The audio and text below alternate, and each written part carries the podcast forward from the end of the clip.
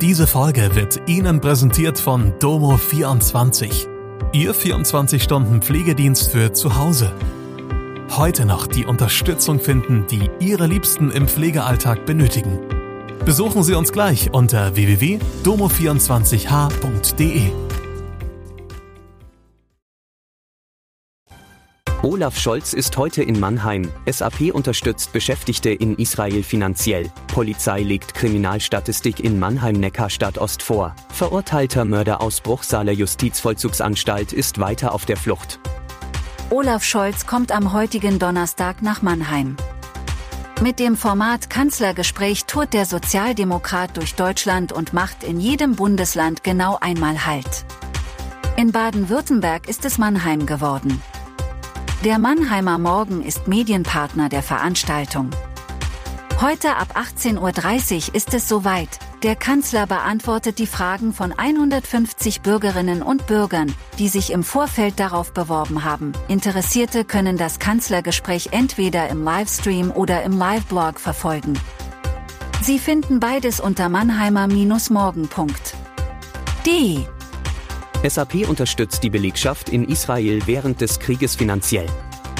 Nach Angaben eines Konzernsprechers erhalten SAP-Beschäftigte und deren Familienmitglieder, die in den evakuierten Gebieten am Gazastreifen sowie der Grenze zum Libanon leben, einmalig pro Person 1500 Euro.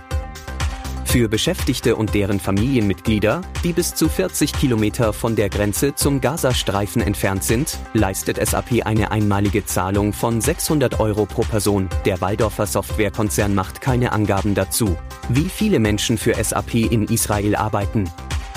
Das israelische Wirtschaftsmagazin Globes, das auch über die Kriegszulage berichtete, spricht von 900 Mitarbeiterinnen und Mitarbeitern. Die subjektive Sicherheitslage hat sich in der Neckarstadt Ost im vergangenen Jahr verbessert. Das zeigen die Kriminalitätsstatistik sowie die Sicherheitsbefragung, die im Dezember 2022 und Januar 2023 durchgeführt wurde, erklärte Ralf Mohr, Leiter der Führungsgruppe im Revier Neckarstadt, bei der Bezirksbeiratssitzung. Nach den Pandemiejahren 2020 und 2021 seien die Zahlen wieder nach oben gegangen, weil öffentliches Leben und Events wieder stattfinden. Moore erläutert, es gibt Straftaten, aber keinen Kriminalitätsschwerpunkt, Ausnahme im Bereich Kurpfalzbrücke und Alter. Zu den Zahlen im Einzelnen erklärte er, im Jahr 2022 gab es insgesamt 2935 Straftaten, gegenüber 3115 Straftaten im Jahr 2019. Bei den Sexualdelikten habe es allerdings einen Zuwachs von 30 auf 48 Straftaten gegeben.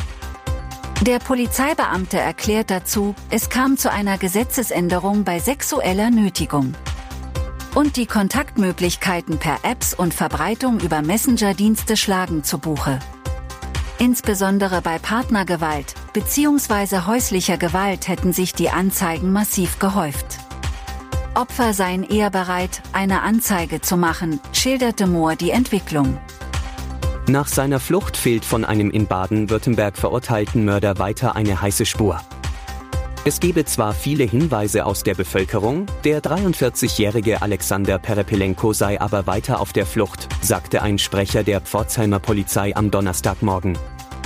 Der Mann verbüßt in Bruchsal eigentlich eine lebenslange Haftstrafe. Am Montag war er bei einer Ausführung an einem Baggersee in Germersheim unter Aufsicht zweier Beamter in ein angrenzendes Waldstück geflüchtet. Seine elektronische Fußfessel wurde kurze Zeit später gefunden. Perepelenko war am 7. Mai 2012 vom Landgericht Karlsruhe unter anderem wegen Mordes zu einer lebenslangen Haftstrafe verurteilt worden. Das war Mannheim Kompakt. Jeden Montag bis Freitag ab 16 Uhr auf allen gängigen Podcast-Plattformen. Podcast-Plattformen.